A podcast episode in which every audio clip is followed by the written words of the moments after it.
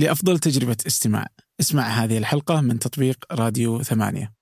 وتقدر تسمعها بدون موسيقى لو تحب.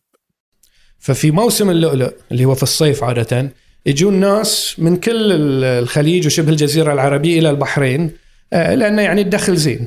فيجون كانوا من كل هاي الدول. لكن الآن كان بدأت تنرسم حدود آه، وبدأت آه، يصير في مبدأ أنه والله مواطن هالدولة ومو من هالدولة إلى آخره. فبالنسبة للبريطانيين هذه صار هاجس أمني. أهلا. هذا فنجان وأنا عبد الرحمن أبو مالح. ضيفي اليوم هو الدكتور عمر الشهابي.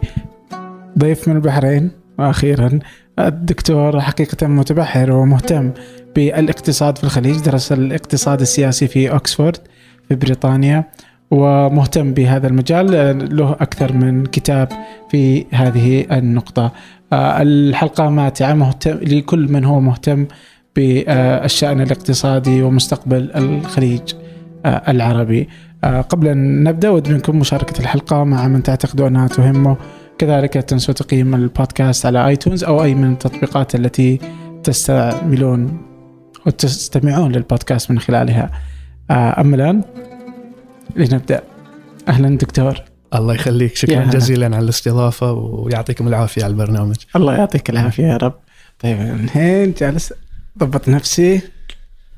آه ما في أحسن من كذا تشوف نفسك هناك مراية. أنا ما أشوف شيء. تبغى تشوف نفسك؟ والله ما يندرى بعد في يمكن شيء في الوجه ولا. لا لا لا ما كل العافية والله.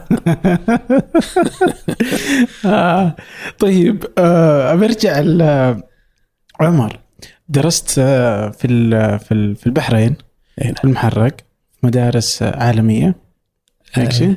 اي يعني في أنا يعني آه، كبرت في المحرق اي نعم يعني انولدت في مدينة المحرق آه، المدينة القديمة ومن ناحية المدارس يعني كنت في مدرسة اللي يسمونها يعني مدرسة أهلية أو خاصة. آه okay. آه اي في البحرين وبعدين في الجامعة طلعت برا البحرين يعني. وين رحت؟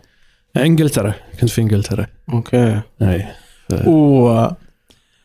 ويوم طلعت وش وش كان دراستك في في الجامعة؟ أنا في الجامعة درست اقتصاد آه يعني بكالوريوس لا في البكالوريوس سويت اقتصاد فلسفة وسياسة فكانت يعني خلطة على بعض. okay. آه اي وبعدين في الماجستير آه ركزت على الاقتصاد. آه وفي الدكتوراه واصلت أيضا يعني في في نفس الشيء على الاقتصاد يعني. okay. وش سر تعلقك بالاقتصاد يعني؟ هل أنت دخلت البكالوريوس وأنت عارف إنك تبغى اقتصاد؟ هو صراحة لا. يعني أنا يعني يمكن آه، يمكن نفس كثير يعني اللي من آه، اللي عندنا في الخليج يعني كان في البداية توجهي أكثر علوم. آه، فكنت يعني مركز أكثر كنت حتى ودي أسوي كيمياء كيمياء أو هندسة. يعني أنا الوالد كان مهندس فكنت يعني أفكر في هالشيء. آه، بس يعني يمكن جزء حتى من اللي يعني كبرت فيه هو اللي يعني خلاني أفكر يمكن شوي حتى أكثر في الاقتصاد. يعني أنا مثل مثل ما قلت يعني أنا آه، كبرت وربيت في آه، مدينة المحرق القديمة. يعني في آه، يعني تعرف في حي اسمه ستيشن محرق. هو حي يعني يعني خلينا نقول من من الأحياء القديمة. وفي نفس الوقت لكن كنت أنا يعني من أول الناس اللي في عائلتي أو يمكن أول شخص في عائلتي يعني اللي ممكن أفكر فيه تخرج من مدرسة خاصة. ومن مدرسة يعني خاصة تعتبر كانت يعني من المدارس آه، يعني الخاصة المعروفة في البحرين.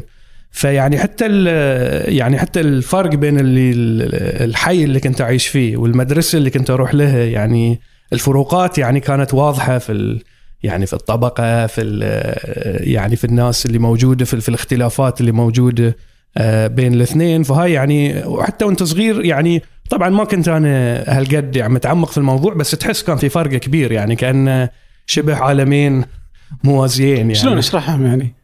انت طبعا يعني تتكلم في المدرسة في آه، يعني تعرف في ناس من آه، يعني طبقة غنية ثرية آه، يعني سيارات فارهة يعني الأشياء اللي طلع اللي يطلعونها في التلفزيون ويشاهدونها مختلفة كثير منه بالإنجليزي في المقابل يعني أنت في الحي يعني الحي يعتبر يعني آه، يعني آه، قديم في ناس كثير محدودين الدخل يعيشون فيه. إما يعني من ال- الناس اللي ما سنحت لهم تطلع للأحياء الجديدة. آه، أو إن خلينا نقول في كثير أيضا من من المهاجرين من ذوي الدخل المحدود اللي أيضا يعيشون في في الأحياء القديمة. فيعني في فرق كبير كان بين بين الاثنين. وأنا كان يعني كنت آه، بين العالمين يعني. فتشوف في فرق يعني تح- تحس بالفرق. بين بين الاثنين. فهذه كانت آه، بداية آه، يعني اللي خلاني أفكر في الموضوع. آه، وصراحة السبب الأساسي اللي خلاني أروح في الاقتصاد هو كان ان حصلت قبول في في الجامعة اللي انقبلت فيها يعني في إنجلترا في اوكسفورد آه، كنت أنا باقي الجامعات اغلبها مقدم كيمياء. بس قلت ما دام جاتني هاي الفرصة نروح يعني آه، لهاي ال- لهاي الجامعة قلنا خلاص بنروح نسوي ال- الاقتصاد هناك يعني ف مم. ومن هاي دخلنا في الاقتصاد okay ليش حسيتك ترددت إنك تقول اسم الجامعة؟ ما أدري حسيتك كذا العادة اللي داخل اوكسفورد إنه لازم يقولون أنا من اوكسفورد يعني كذا يعني ما يعني هو ما أدري يمكن جزء من إنه يعني ال- ال- الواحد ممكن ياخذ صوره نمطيه عن آه. اوكسفورد ولا غيره ما أدري صراحة. يعني ما لا بس والله يعني جامعة كانت آه، جميلة وأنا يعني استمتعت فيها بس بعد أيضا يعني يمكن الاسم يعطي صورة نمطيه معينة عن الجامعة يعني okay okay إيه. لأن درست هناك الاقتصاد آه وكان عندك تصور وش الاقتصاد يعني قبل لا تدخل؟ إيه يعني أنا كنت مسوي مادة آه، الاقتصاد في المدرسة. آه، بس أغلب المواد كانت علوم وفي مادة اقتصاد مسويها. بس يعني يوم دخلت ال- الجامعة خلينا نقول الاقتصاد اللي آه، اللي توجهت ناحيته كان يعني شوي مختلف. آه، يعني مع الوقت بديت أتوجه إلى يعني خلينا نقول بعيدا عن الاقتصاد اللي كله معادلات وأرقام واللي يمكن يسوي لك تحليل لسوق الأسهم أكثر إلى الاقتصاد يعني خلينا نقول يسمونه الاقتصاد السياسي. اي ويعني هو يمكن هاي الاقتصاد اللي يمكن آه، يعتبر الكلاسيكي. آه، إذا يعني نرجع ل آه، اللي يعني يعتبروا مؤسسين الاقتصاد إنه يعني ينظر إلى الاقتصاد يعني بمعناه الأوسع إنه يعني في النهاية إحنا ما ننظر فقط إلى أرقام. وإنه والله استثمر في هاي ولا لا. لا أنت قاعد تنظر إلى آه، العلاقات آه، اجتماعية بمعناها الأوسع. يعني إيش معناته؟ يعني عادة أنت تنظر إلى علاقات الإنتاج ويعني هاي إذا أخذها بمعناها ال- الموسع. يعني إحنا ننظر إلى آه، شلون في المجتمع الناس ينتجون ويتبادلون هالأشياء ويمتلكون هالأشياء ويستهلكون هاي الأشياء. فأنت يعني في النهاية هو أكثر تحليل للعلاقات الاجتماعية في المجتمع من ناحية هالأشياء يعني إنتاج واستهلاك و- وتبادل. هذا اللي أخذته أنت كان اقتصاد فلسفة في البكالوريوس بعدين أخذت ماجستير كملت نفس الشيء. خلاص وجدت إنه هذا المكان اللي أنا فعلا أبغاه بعد ما قررت إنك تكمل ولا؟ هو هو يعني فيها خطوات كثير إذا نبي ندخل في التفاصيل. فيها بس أنا يعني في أصلا في الماجستير والاقتصاد في الدكتوراه دخلت في الاقتصاد ال ال- الرياضيات الكمي اللي كله معادلات وكان يعني شيء نظري يعني كثير. بس يعني صراحة وأنا أسويه حسيت إنه آه، جزء كبير من هاي يعني مو آه، يعني لا يشرح الكثير ولا يفيد حتى خاصة في منطقتنا في شرح اللي صاير. ف وأنا أخلص الدراسة بدا توجهي أكثر يميل إلى الجانب ال- آه، التاريخي والاقتصاد السياسي اللي اللي تكلمنا عن يعني توني تكلمت عنه. ف يعني يمكن لو ناخذ مثال آه، بس عشان نعطي فكرة يعني وإذا بناخذ هاي آه، غرشة الماي يعني غرشه أنتم ما تقولون غرشة. آه، يعني آه، نقول علبة. علبة. الماي أو آه، مو بزجاجة حتى. المهم علبة الماي آه، يعني الفكرة من ال- الاقتصاد السياسي أو الاقتصاد الموسع إن إحنا بنطالع شنو العلاقات الاجتماعية اللي وصلت هالعلبة لنا هني. فنبتدي طيب إحنا هاي الماي يعني جاي من نبع. أتوقع جاي من نبع أو من بير ارتوازي يعني. آه، طيب البير الارتوازي موجود في الأرض من ملايين السنين. آه، كيف صار إنها في شركة معينة تملك هاي البير الارتوازي؟ تقدر تقول إن أنا هاي البير ممكن أنا أنتفع فيه بالطريقة اللي أبغيه وانه هو يحق لي أنا إن أبيعه. طيب بعدين بعد هاي النقطة آه، في مصنع. كيف انبنى المصنع اللي تعلب فيه الماي؟ من توظف؟ من جبتهم؟ هل هم انت يعني جبت عمال من آه، من جميع أنحاء العالم آه، من من الدولة نفسها آه، كيف وظفتهم؟ شنو طريقة التوظيف بينك وبين الشركة اللي انت فيها؟ طيب بعدين تعلب هال هالماي ويطلع من المصنع ويطلع يروح للمستهلك. من يوصله؟ شنو الطريقة اللي يوصل للمستهلك فيها؟ اللي إحنا بعدين يمكن ما نفكر بس وصل لنا علبة الماي هاي ونقول يعني ممكن نستهلك الماء. فهو أكثر يعني نقول ناخذ كل العلاقات الاجتماعية. يعني والفكرة الأساسية يمكن إن يعني وهاي يمكن وايد ناس ينسونها في الاقتصاد إن إحنا ننظر إلى علاقات بين بشر اجتماعية. آه، ففي مثلا ناس كثير يتكلم كأنه يقول لك والله آه، أو العقار يمرض لكن ما يموت. أو إنه والله هو هاي هاي السهم ذي في في خاصية زين أخذه دائما يرتفع. كأنه هو هاي خاصية في في العق... في, في الأرض نفسه أو خاصية في السهم نفسه.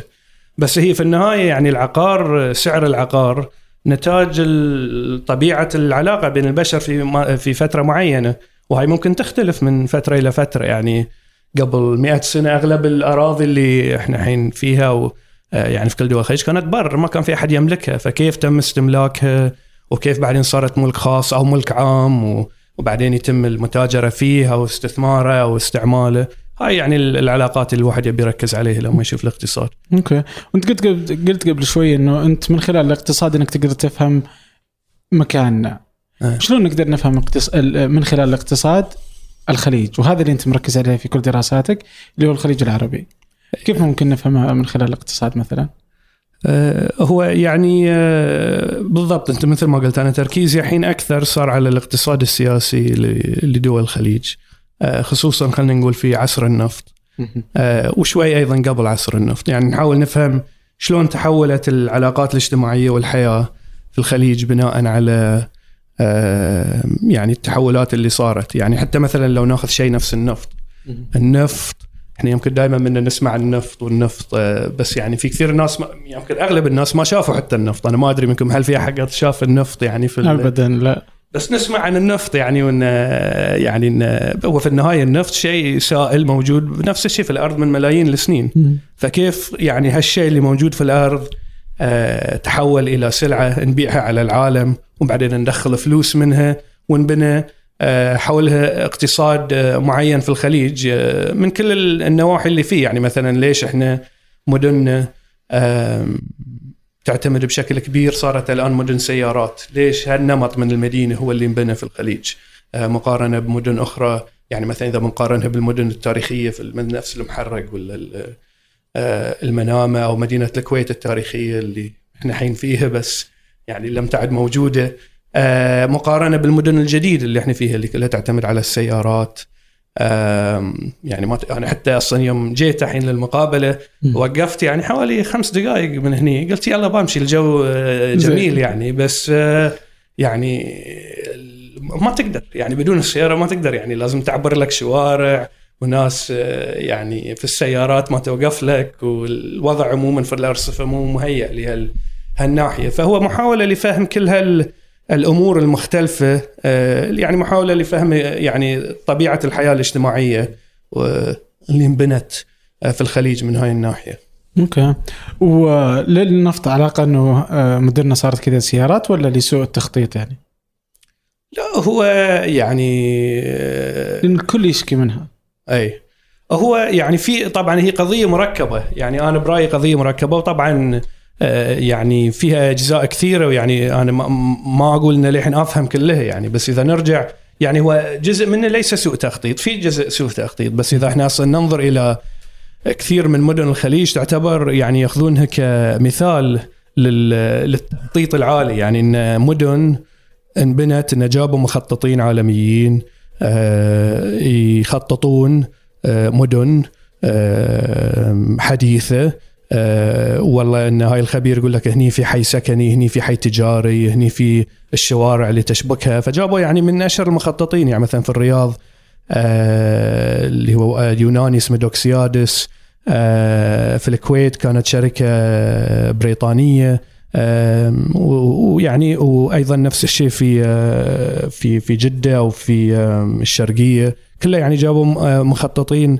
آه، لهذا الموضوع. فمن هاي الناحية تؤخذ كمثال للتخطيط اللي يسمى يعني التخطيط العالي. بس يعني هو يمكن نتاج فترة معينة. اللي جات فيها يعني فعليا بعد الحرب العالمية الثانية نتكلم الخمسينات والستينات. كان في آه، هذه مثل ما يسمونه عصر النفط. واساسا عصر السيارات. ويعني صار السيارات هي الجزء الرئيسي للحياة. وطبعا هذه النمط من المدن أساسا بدأ في أمريكا خصوصا في ما إذا يعني رحت إلى هيوستن أو ال اي لوس أنجلوس. إن هي مدن أساسا مبنية ضواحي بيوت فلل كبيرة في الضاحيه آه، مربوطة مع بقية المدينة عن طريق شبكة شوارع وتستعمل السيارة للتنقل أساسا. آه، وليس بالمصادفة أن هاي المدينتين اللي بدأ فيه هيوستن والي هم أيضا المدن اللي آه، كانت فيهم آه، يعني بشكل كبير ولدت الصناعة النفطية في أمريكا. وأيضا هي كانت ال- المدن اللي جاءت منها الشركات اللي آه، النفط اللي أتت إلى آه، الخليج. آه، كانت يعني من من كاليفورنيا ومن من تكساس. فايضا نمط إحنا المدن اللي يعني كانت أكثر على هاي الطريقة من هاي المدن اللي يسمونها Sun Belt cities في أمريكا إن هي مدن ضواحي تعتمد على السيارات آه، يعني بيوت كبيرة وتتنقل أساسا آه، من ناحية السيارات. فهاي فعليا النمط اللي آه، مشينا عليه إحنا في في الخليج من الخمسينات إلى اليوم. ويعني الآن المشكلة إنك تصل إلى مرحلة إن صعب كثير تبدله إذا أنت بنيت مدينة للسيارات. وفيها آه، يعني مناطق شاسعة كيف ممكن الحين إذا حتى لو لو- حتى لو كان في يعني محاولة لتحويلها إلى مدينة أكثر يعني إنسانية. يعني مهيئة للمشي للنقل العام صعبه كثير يعني حتى بعض مدن الخليج يعني تحاول تبني الآن آه، محطات مترو مم. فتجد إن لأن المساحات شاسعة ومبنية أساسا للسيارات تجد نفسك إنك تحتاج تأخذ سيارة لتروح لمحطة المترو. وبعدين تركب المترو وتروح. فيعني هاي آه، طبعا هو أحسن من ولا شيء بس يعني جزء كبير من العملية أصلا آه، آه، إنك انت كنت المفروض تبي تستغني عن السيارة. فإنك تأخذ سيارة إلى المترو وبعدين تركب المترو. يعني هاي هاي بذاتها يعني ليس يعني ليس بنفس الطريقة في مدن نفس اللي راح لندن أو نيويورك. ما تحتاج يعني جنبك دائما محطة مترو. صحيح.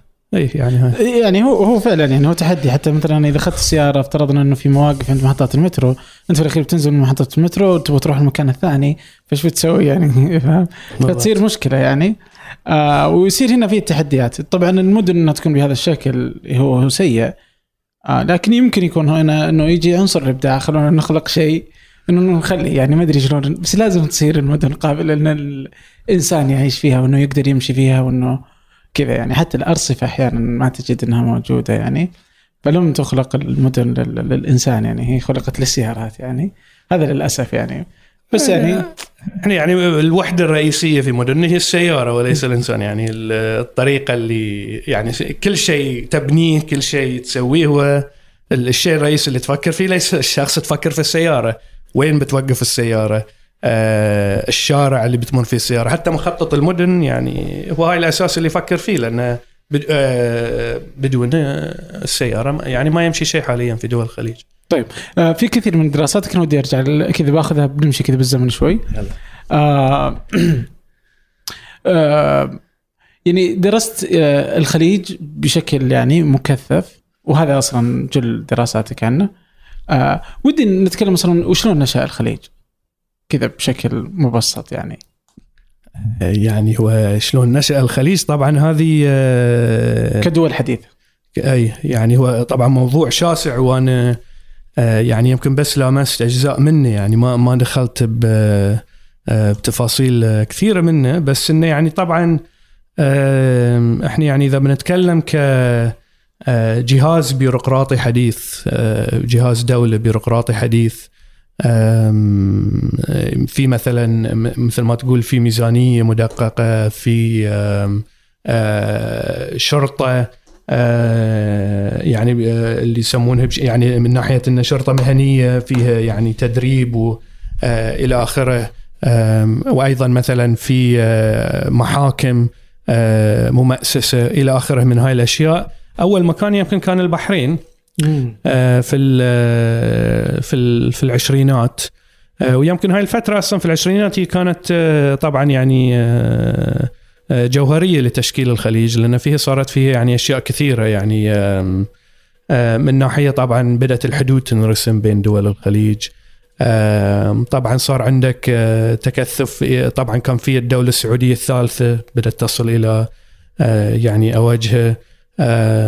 طبعا أيضا من ناحية أخرى كان عندك ال- آه، الاستعمار البريطاني أيضا داخل آه، بكثافة أيضا في آه، في الخليج. آه، فيعني هاي الفترة العشرينات آه، أو خلينا نقول آه، العقدين الأولين أو أول ثلاث عقود من القرن العشرين آه، مهمة جدا يعني آه، من ناحية تشكلها كحدود وكدول.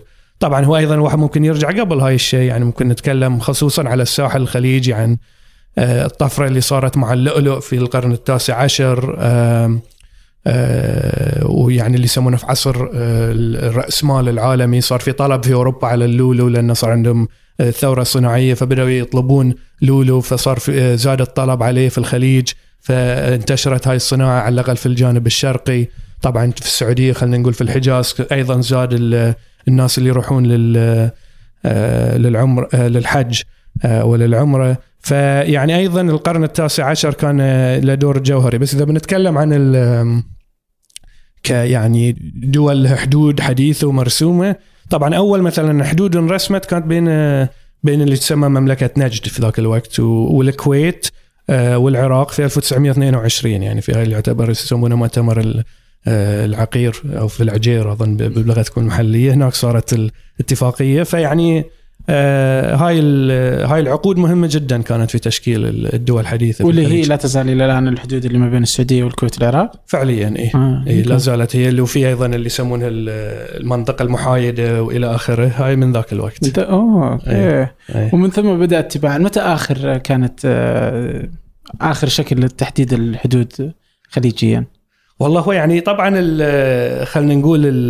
واضح انها على مراحل يعني. هي مراحل وطبعا دائما كان في آه، خلافات ويعني بين آه، على الحدود لأن هي طبعا كثير من الحدود انرسمت.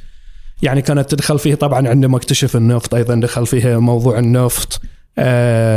وطبعا يعني فاستمرت يعني في حدود كثيرة ما انرسمت إلى آه، السبعينات وحتى إلى التسعينات. يعني خصوصا مثلا المملكة العربية السعودية كبيرة يعني. عندها حدود كثيرة فكان في يعني مع ال- الحدود مع اليمن آه، يعني ما ما حددت إلا في فترة يعني متأخرة آه، أيضا كان في بين الحدود مثلا بين عمان والإمارات والسعودية البريمي وكذي أيضا اخذ له وقت لما آه، يعني تحددت فيعني العملية لأن إحنا يعني يمكن آه، يعني هاي آه، طبعا شيء موجود في أغلب الدول اللي آه، يعني خلينا نقول اللي غير الأوروبية. يعني أوروبا لو تشوف حدودها انرسمت على مدى مئات السنين وفعليا عن طريق الحروب. يعني في أوروبا في على مدى يعني من آه، ال 1500 وطالع يعني. بس آه، إحنا يعني يمكن الدول الأخرى وخصوصا دول الخليج آه، أكثر كانت آه، مع بعض الدو يعني مع القرن العشرين مع مبدأ إنه صار في آه، حدود ودول على مستوى العالم. في هالفترة كان لازم تنرسم حدود فحتى لو تطالع كثير من ال- الحدود في كثير من الدول يعني الغير أوروبية تكون خطوط. مسطرة يعني. إي مسطرة يعني. فيراويك إنه يعني ما يعني حددت في وقت شوي آه، لاحق. آه أوكي. طيب من من آه، كان له أثر؟ يعني أنت قبل شوي قلت في ال في العش في, ال آه، في الثلاث العقود الأولى من القرن الماضي أنه كان بريطانيا كان لها برضو تواجد آه، أيهما كان آه، اثره على شكل الخليج اليوم آه، بريطانيا ولا أمريكا يعني؟ هو الحين من ناحية من ناحية خلينا نقول الأجهزة البيروقراطية والحدود آه، ومثلا حتى أنا على الأقل هاي اللي أقول مثلا قانون الكفالة وكثير حتى من شكل مؤسسات المحاكم آم، القوانين اللي وضعت. خصوصا يعني في خلينا نقول دول الخليج الخمس غير السعودية غير دول مجلس التعاون غير السعودية. آه، بس حتى السعودية إلى حد ما. بس آه، لأن يعني الدول الأخرى الخمس كانت بطريقة يعني بنسب متفاوتة تحت يعني الاستعمار البريطاني مباشر السعودية لم تكن آه، يعني تحت مباشرة تحت الاستعمار البريطاني. ف آه، من ناحية المؤسسات القوانين الحدود في ذيك يعني لا زالت في هاي الناحية التأثير البريطاني هو كان هو اللي يعني تكونت الدول آه، كمؤسسات وحدود كانت آه، في وقت اللي كانت تحت ال- آه، الاستعمار البريطاني. آه، أمريكا طبعا يعني زاد نفوذها بعد الحرب العالمية الثانية. آه، بريطانيا يعني فعليا كإمبراطورية انتهى دورها في آه، أو مو انتهى بس تقلص آه، مع انتهاء الحرب العالمية الثانية. وأمريكا طبعا صعدت كالقوة الأولى في العالم. آه، ومن ذاك الوقت زاد نفوذ آه، أمريكا في آه، يعني خلينا نقول في منطقة ال- الخليج.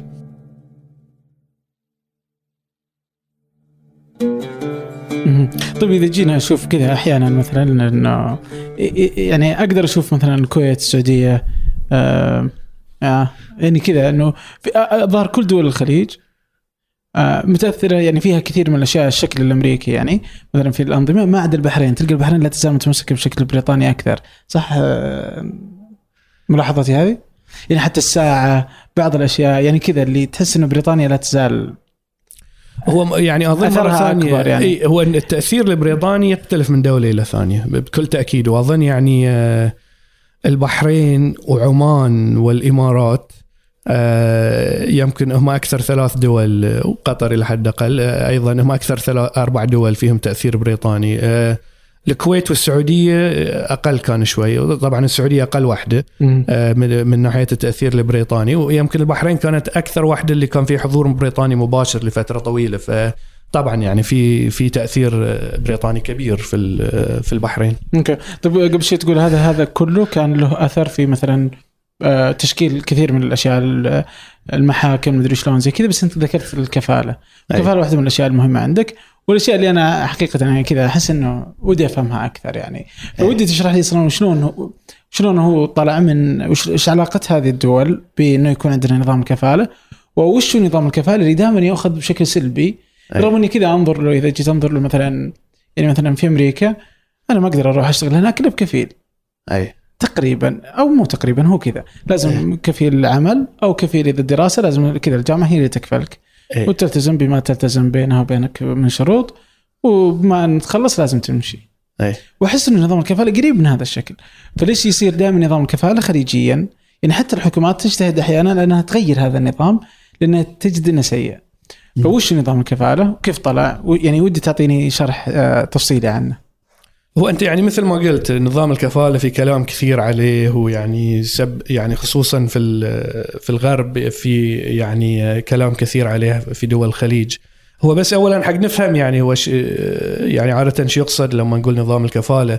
طبعا هو الكفالة كمبدأ موجود يعني في الشريعة آه، من يعني من من من زمان يعني موجود كمبدأ. لكن الكفالة عادة يكون مثلا المبدا إنك تكفل يتيم أو تكفل آه، تكفل آه، يعني مثلا أحد عليه دين تكفله من هالناحية. تكفل أحد في المحكمة لما بيروح يعني عليه قضية تكفله من هاي الناحية. إحنا اللي نتكلم عليه هو النظام اللي إنه إذا عامل آه، وافد أو شخص وافد يبغي يشتغل في دول الخليج لازم يكون عنده آه، كفيل من الدولة إما شركة أو شخص آه، يكفله ليدخل آه، دول الخليج ويعمل فيها وإذا ما عنده الكفيل أو تنتهي الكفالة ما له الحق إنه يبقى في دول الخليج.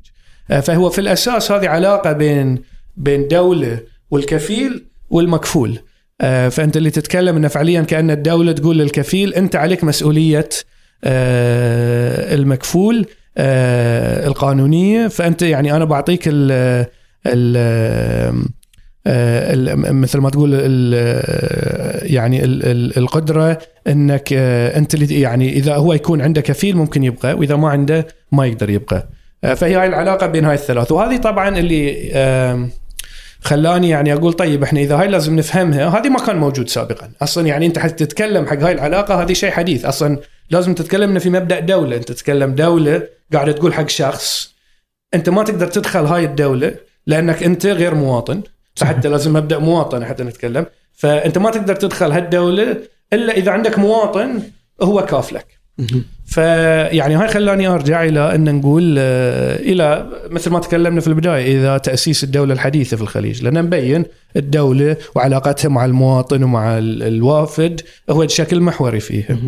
فيعني أنا من يوم كنت أبحث قلت يا طيب نرجع آه، لتكوين الدولة الحديثة. مثل ما تكلمنا يعني الدولة ال- ال- على الأقل باجهزتها البيروقراطية الحديثة بدأت آه، في البحرين آه، في العشرينات. فيعني أنا اللي وجدته أنه يعني بدأ آه، نظام الكفالة بدأ في هالفترة أساسا المستشار البريطاني لأن في ذاك الفترة مثل ما قلنا بدأت تصير في حدود. بدأ في يصير أشياء اسمها جنسيات. وطبعا مثل ما قلنا في الخليج في تركيز على صناعة اللؤلؤ. ففي موسم اللؤلؤ اللي هو في الصيف عادة يجون ناس من كل الخليج وشبه الجزيرة العربية إلى البحرين آه، لأنه يعني الدخل زين. فيجون كانوا من كل هاي الدول. لكن الآن كان بدأت تنرسم حدود آه، وبدأت آه، يصير في مبدأ إنه والله مواطن هالدولة ومو من هالدولة إلى آخره. فبالنسبة للبريطانيين هذه صار هاجس أمني خصوصا إنهم كان عندهم مشاكل مثلا مع شاه إيران وطبعا في يعني مشاكل بين الدول المجاورة. فبالنسبة لهم صار انه والله هو هذه ضرورة اقتصادية انه يجون الناس اللي يشتغلون في اللؤلؤ. لكن في نفس الوقت بالنسبة لنا صار هاجس أمني. ففعليا آه، يعني طلعوا قانون قالوا إن آه، كل قبطان سفينة النوخذ اللي إحنا نسميه يعني مسؤول عن الأشخاص الرعايا الأجانب أو الغواصين الأجانب اللي على سفينته. لازم لما يجون يسجلهم في آه، آه، في ال- في ال- في الكتب اللي عندنا إحنا في آه، في في الحكومة إنه والله هذه يعني غواص مسجل عامل مسجل ولازم يستخرج له مثل ما تقول موافقة ولازم يحط له حتى آه، وديعة لكل شخص إنه هو عنده وهو مسؤول عنه. إذا في بعدين لما يخلص الموسم إذا في أي آه، شخص آه، غايب يعني من هاي الغواصين الغير مواطنين أنت مسؤول عنه وستصادر يعني آه، سفينتك أو أنه بناخذ عليك غرامة.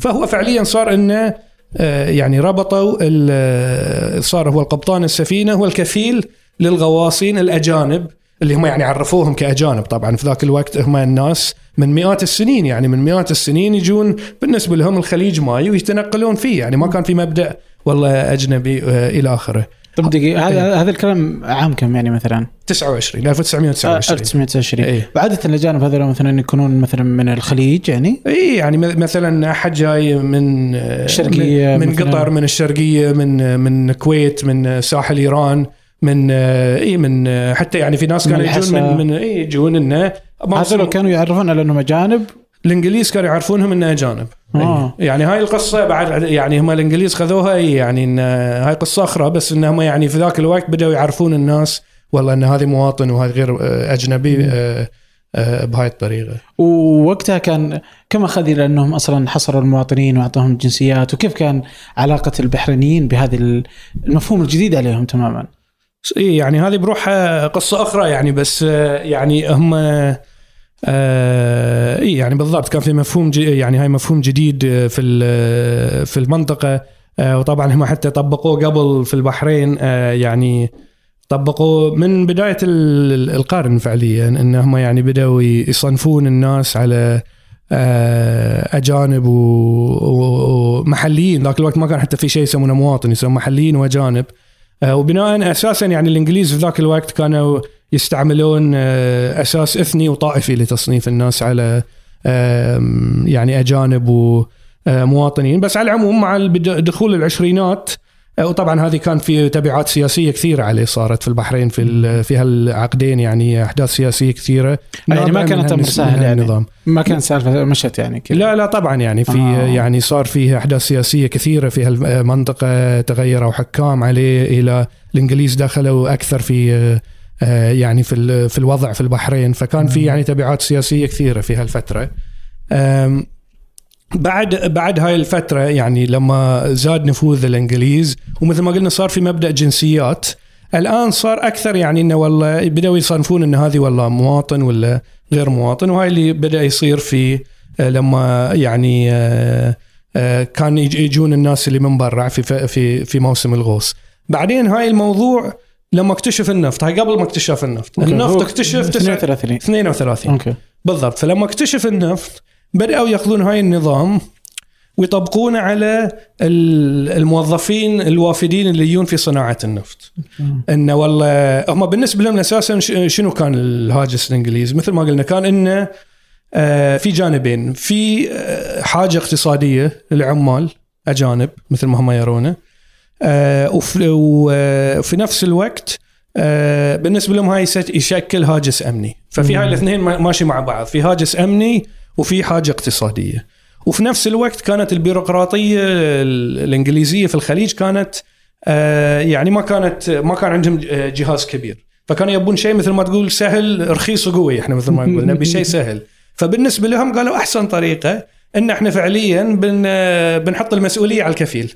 إن الكفيل هو مسؤول عن الشخص انه أنت إذا بتجيب شخص أنت مسؤول عنه قانونيا أنت عليك أي مسؤولية عليه وأنت تتحكم في علاقتك فيه. آه، فهاي انقلوها أيضا إلى يوم بدأت آه، شركات النفط. وحتى يعني يمكن هذه نقطة يعني اللي اليوم لو بنقارنها بالوضع اليوم يوم شركة النفط بدأت آه، يعني تتوسع في الب- في البحرين. طبعا ذاك الوقت كثير من الوافدين كانوا يجون من بدأت تتغير الخارطة الآن. كثير من العمال أو الوافدين بدأوا يجون من دول أبعد يعني لأن مع صناعة النفط توسعت فكثير كانوا يجون من الهند آه، وطبعا من بريطانيا ومن أمريكا. فكان في آه، بدأوا كثير من الموظفين يجون لشركة النفط في البحرين من الهند وأغلبهم كانوا في أشغال مثل ما تقول مهندسين أو آه، يعني في في المحاسبة. فكانت يعني خلينا نقول طبقة الياقة البيضاء مثل ما يسمونها يعني طبقة وسطى فلما هاي هذه بدأوا يجون معاهم أيضا المسؤولين البريطانيين.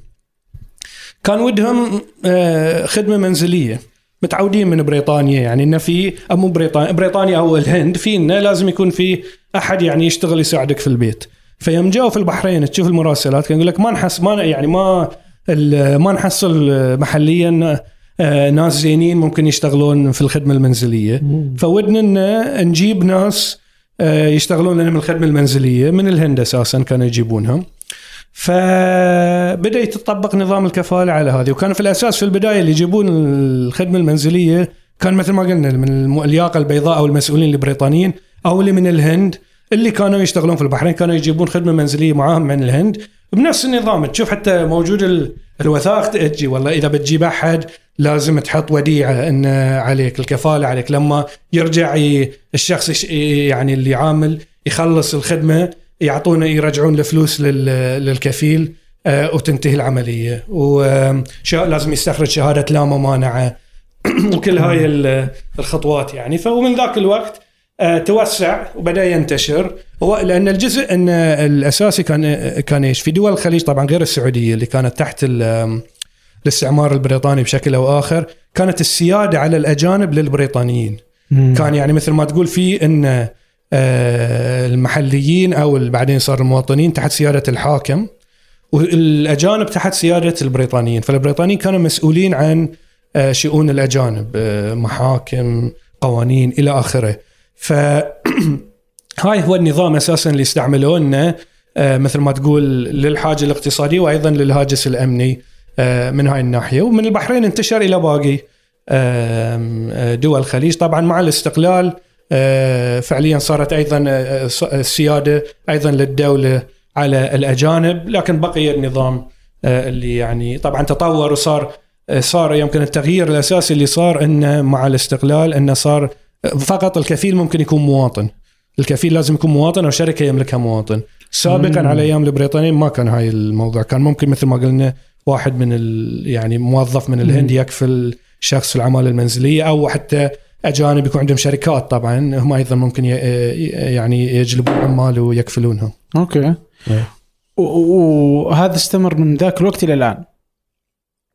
فعليا يعني بدا حوالي 1929 ويعني طبعا في تصير في تغيرات آه، بس الجذور يعني موجودة من ذاك الوقت ويعني خصوصا مع آه، الصناعة النفطية وزيادة ال- يعني المهاجرين أو الوافدين اللي كانوا يجون لدول الخليج في الصناعة النفطية وبعدين مع توسع طبعا العمران وإلى آخره آه، وتوسعت العملية. هل كان هذا هو النظام اللي في بريطانيا فهم بس نس- استنسخوه عند عندنا؟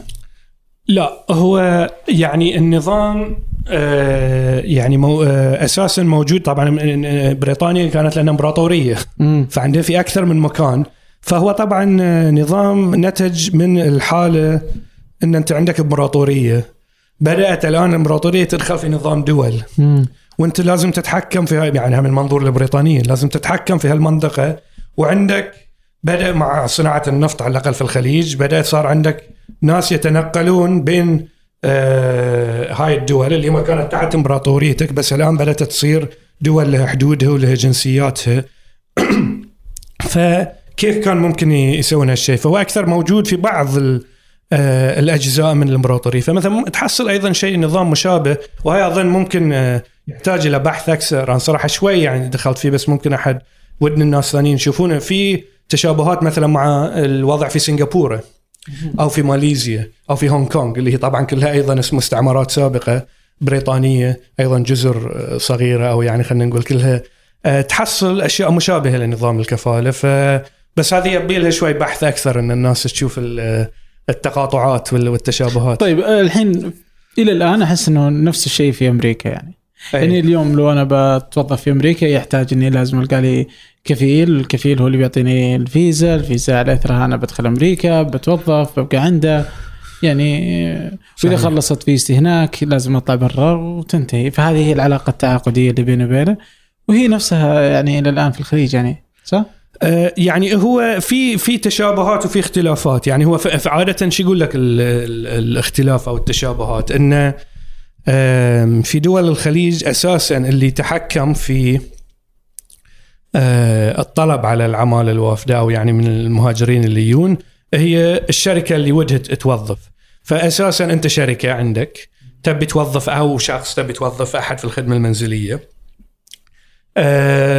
تقدم في إجراءات بيروقراطية معينة. تاكد إنه والله في فحص طبي في هاي الأمور. بس في النهاية يعني فعليا بتحصل الموظف من برا إذا هاي خلصت الأمور الإجرائية، الحين طبعا قاعد تتغير الوضع في السعودية وفي يعني سقف قاعد يوضع على الأعداد إلى آخره بس إنه أساسا اللي يحدد إذا بيجي العامل الوافد من برا هو إذا في أحد أو شركة أو كفيل بيكفله وفي طلب وهو يبغى يجيب العامل. في مثلا في كندا أو في أمريكا أكثر إنه مثلا في كندا إذا بناخذها كمثال أكثر الدولة آه، لازم أنت تحصل الإقامة من الدولة. يعني أنت كشخص في آه، اولا في إجراءات معينة كشخص وافد تبي تروح يعني أو مهاجر إلى إلى كندا في متطلبات معينة لازم تكون موفيها عشان تدخل. فيعني وبعضها حتى يعني طبعا الآن عالية جدا لازم تكون عندك مثلا شهادات عالية. لازم تكون من المهن اللي مطلوبة. لازم تكون إن توفي شروط معينة. لازم تجيب والله إن تراوينا ما عندك أي آه، سوابق آه، جنائية. إلى آخره. ففي النهاية الدولة هي اللي تحدد الأعداد أساسا يعني اللي اللي ودها إنها تدخل كل سنة. بعدين الشركات آه، هي بناء على الأعداد الموجودة ممكن تاخذ آه، من آه، يعني توظف من المهاجرين اللي جاوا وانت إقامتك كمهاجر ما ترتبط ب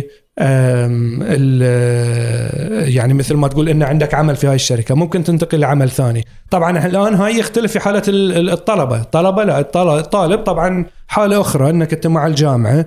إذا أنت عندك آه، يعني تدرس طالب في الجامعة تختلف. بس يعني مثلا قارن خلينا نقول يبون يشتغلون في آه الإنشاء البناء يعني. آه يعني إذا أنت تبي آه تدخل تشتغل في البناء يعني إذا أنت مهاجر تبي تروح كندا ولا الاتحاد الأوروبي تدخل كعامل بناء صعب صعب جدا يعني. فعليا يعني فعليا يعني نسبة نجاحك إنك تدخل ممكن تكون 0% لأنه يبون واحد يعني لازم يكون عنده مؤهلات معينة وإلى آخره. إحنا يعني في دول الخليج لا فعليا إذا عندك إذا تحصل كفيل خلاص تدخل. أوكي في إجراءات بيروقراطية معينة لكن حصلتك كفيل وهو يعني مستعد إنه يجيبك ويخلص لك إجراءاتك البيروقراطية خلاص بتدخل يعني. وفي نفس الوقت إن هو آه قرر إنه يبي ينهي عقدك خلاص أنت يعني ينتهي عقدك ولازم آه آه، تمشي مع هاي الناحية من هاي الناحية. فهو يمكن كثير من الناس اللي ينتقدون نظام الكفالة في الغرب وهو على هاي العلاقة خلينا نقول اللي آه، يعني غير متكافئة بين الكفي بين الكفيل والمكفول. إن الكفيل عنده القدرة إنه في أي وقت ينهي العقد آه، ويسافره ليه في أمريكا مثلا ما يقدر ينهي العقد في أي وقت يبغى الكفيل؟ الحين يعتمد على لا إذا عندك green card مثلا لا. ما عندك green card هو يعني فيزا عمل. آه بس يعني في فيزا العمل يعتمد على نوعية الفيزا هم طبعا في قاعدين يعني يأخذون حتى من بعض يعني في آه، بدأت تصير تقاطعات بس يعني آه، فيزا عمل ممكن مع الوقت تأخذ green card أنا صراحة يعني آه، إي يعني لازم تشوف ال ال ال الوضع المعين اللي موجود في آه، يعني في ال في في, في, في الفيزا في المعين الفيزا. اللي موجود. يعني لأني الآن آه، بحاول أقرأ مثلا آه، الشرح فأقدر أشوف ان المشكلة يعني اللي أنت جالس يعني تفندها هي يمكن نوعية الناس فإنه اللي يجون عندنا هم بمهارات قليلة جدا. يعني لا تكاد لا تكون نصرا ما يعرف يكون سباك في ما عمره يجي يتدرب عندنا ويصير سباك فجأة كذا لأنه الكفيل يبغى محل سباكة وبيخلي أحد يشتغل وهكذا وهي مهن يعني ما تحتاج مهارات عالية. بينما إنه مثلا هناك إنه الدولة تحدد المهارات المطلوبة وهي عالية جدا وتحدد برضو العدد. بس هذا كأنه الفرق يعني؟ لا هو هو في النهاية يعني أنا اللي قاعد أحاول أوصل له إن هي الآلية نفسها خلينا نقول الآلية اللي آه تربطها. يعني أنا مثل ما قلت لك يعني في الخليج فعليا إحنا مثل ما قلنا آه الدولة يعني مثل ما تقول كأنها آه يعني أعطت أو خلت إنه والله آه المسؤولية على الكفيل. إن أنت العلاقة القانونية بينك وبين ال- المكفول أو الوافد اللي بتجيبه أنت اللي مسؤول عنه. انت يعني مسؤول عنه قانونيا انت اللي يعني انت اللي انت اللي تصرف معاه فهو هاي يعني يمكن الناتج اللي يخلي مثلا في كثير مثلا من اللي من يعني اللي في في الخليج عندنا الكفلاء يقول لك وأنا الحين بجيب شخص وبدفع فيه وأنا بتحمل مسؤوليته وآخر شيء يعني مثلا المسؤولية كلها علي وفي النهاية ممكن إنه آه، يسافر أو يمشي. آه، في المقابل يعني إن ال- الكفيل طبعا مثل ما قلنا العلاقة غير متكافئة في القوة. هو في النهاية الأساس إن أغلب العلاقة صايرة بين الكفيل والمكفول. هو الكفيل مسؤول عن المكفول قدام الدولة والدولة فعليا تقول للكفيل أنت والله اللي جبته أنت إحنا معطينك لأن أنت اللي جايبه وخلاص. هناك لا تصير العلاقة أكثر بين الشخص اللي جاي والدولة.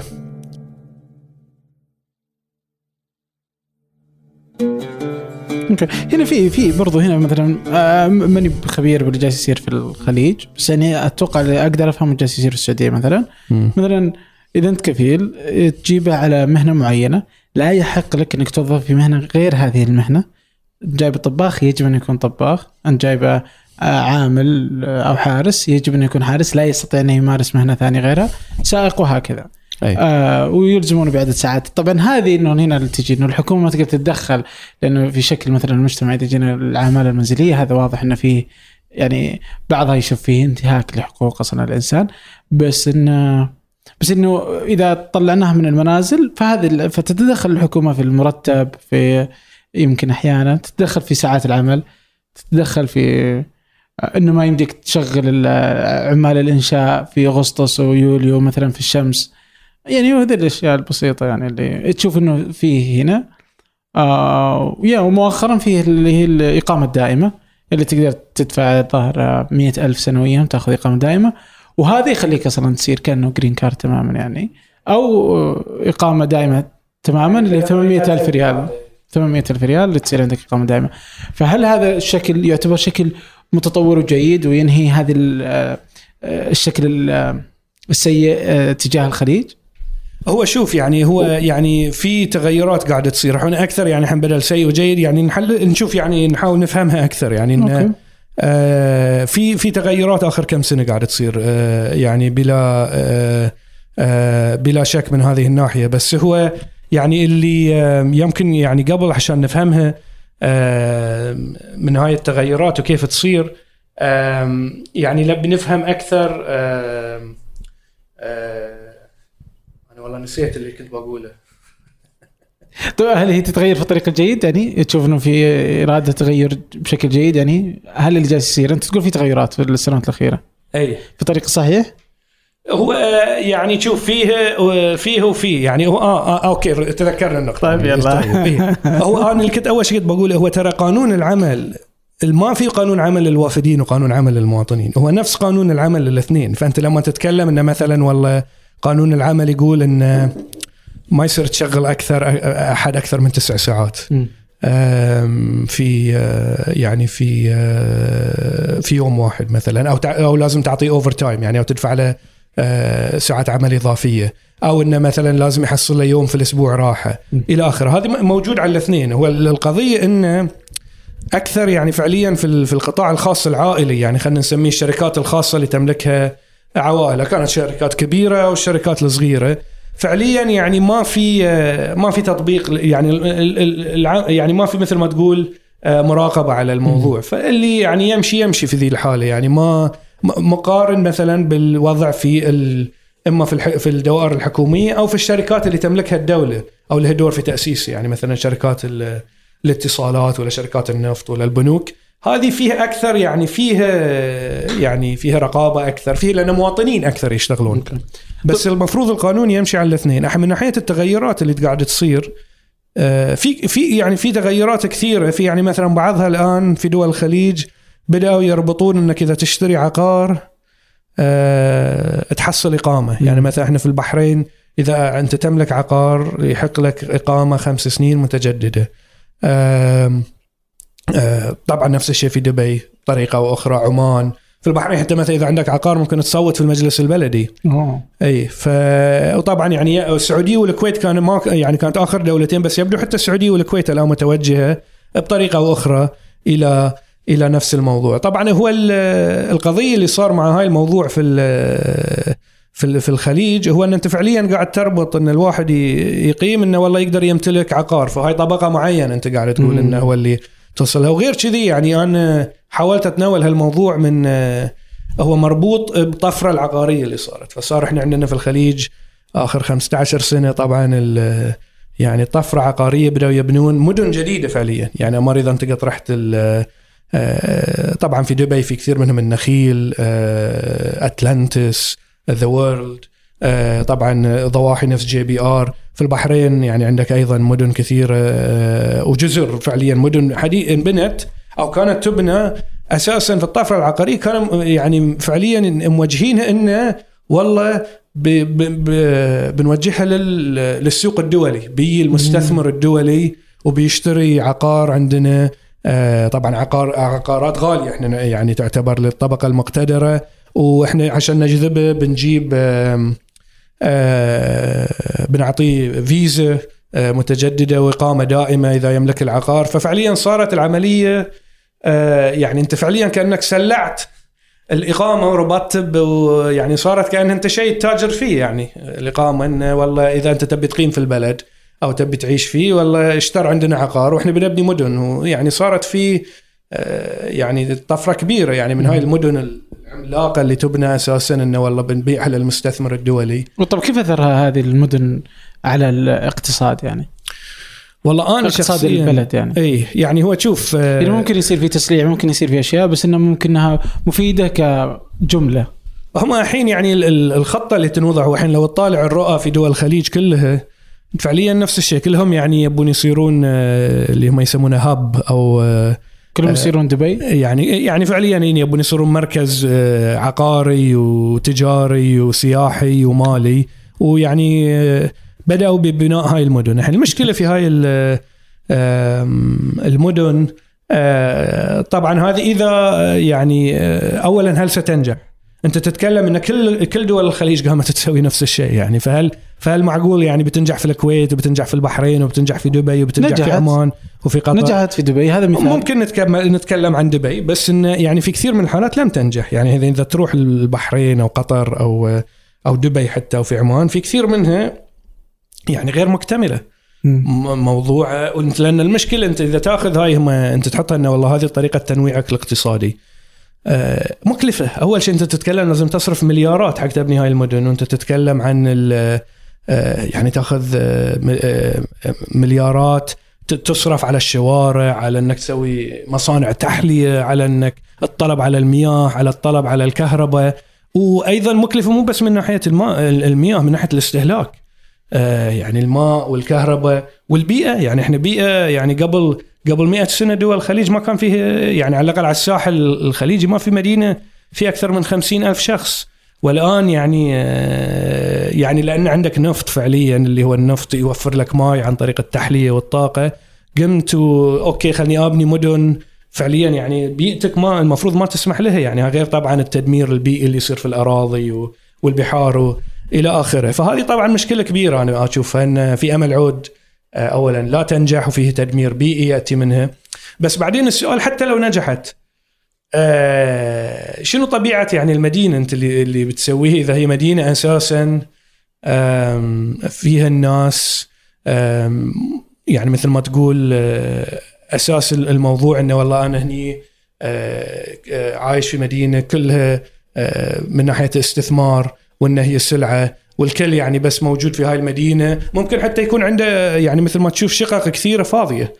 لكن هو شاريها ان عنده هاي استثمار وهاي الطريقة اللي نبني فيها. وفي النهاية الأساس إن أنت بالطريقة الوحيدة إذا تبي إذا هم يعني يقولون يبوني ي- أم، مثل ما تقول لي يبتعدون عن النفط ويوفرون مد- مدخولات أخرى غير النفط لازم في الطريقة في النهاية يكون عندك أنت شيء تصدره لباقي العالم. انت النفط حاليا هو اللي يجيب لك دولارات من باقي العالم. فتحتاج شيء آخر. آه، انت تبيعه على العالم. العالم يبغي يشتري منك. مستعد هو يعطيك فلوسه حق انت تشتريه. آه، ويعني هاي الطريقة الوحيدة أغلب الدول اللي تشوف اللي ممكن تسويها عن طريق صناعات. صناعات معينة. إحنا يعني هاي لا زال يعني ليست صناعة. أنت في الأساس أصلا حق تبني هاي المدن تحتاج تست- تستورد أكثر آه، طعام معدات إلى آخره فلا يحل المشكلة الرئيسية طبعا اللي أنت تواجهها إنك تحتاج آه، يعني بديل آخر إن أشياء أنت اقتصادك آه، يوفرها والعالم ودي يشتري منك غير النفط يعني أوكي طيب يعني. يعني هو المدن فيها أكثر من سبب بس يعني. آه، نقدر كذا ودي آه، بناخذها وممكن نرجع لها بشكل آخر لأنه في هذه هي تنويع مصادر الدخل لدول الخليج هي مسألة مهمة جدا واضح إنها تشغل آه، بالهم آه، آه، كل الاقتصاديين وال- والسياسيين في في دول الخليج منذ الأزل يعني. صحيح. أو منذ بدأت يعني واضح إنه كذا.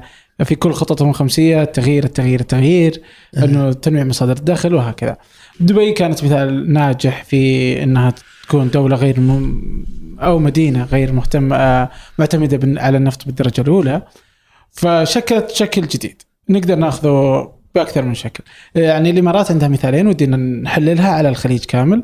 في عندهم الصندوق السيادي أي. صندوق أبو ظبي يعتبر واحد من أكبر الصناديق في العالم كيف تشوف واليوم السعودية جالسة تستثمر في صندوق الاستثمار آه، الكويت كذلك عندها صندوق استثمار كل دول الخليج قطر كل دول الخليج عندها صناديق استثمارية كيف تشوف هذه الصناديق الاستثمارية بس بما إنه تقدر تأخذ واحد مثال أو تقدر تأخذهم جملة يعني اي هو طبعا يعني إذا بتأخذ الصناديق الاستثمارية ب- يعني بالتفصيل هاي يحتاج لك واحد هو عارف الاستثمارات لكل صندوق سيادي إلى آخره. آه، طبعا هو في كثير من الأحيان آه، غير معروفة أصلا. فيعني آه، آه، ما أقدر أتكلم حتى عن آه، من ناحية التفصيل. آه، لا نقدر ناخذها ك... بس ك- كحالة عامة. كتنويع مصادر دخل. هل بيكون فعلا مصدر دخل ممتاز؟ لأن أتوقع أن النرويج هو المثال الأمثل لها.